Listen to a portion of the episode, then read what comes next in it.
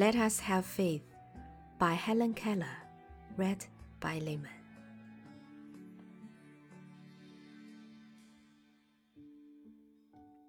Security is mostly a superstition. It does not exist in nature, nor do the children of man as a whole experience it.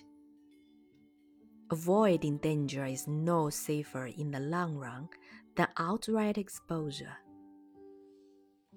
Life is either a daring adventure or nothing. To keep our faces toward change and behave like free spirits in the presence of fate is strength undefeatable.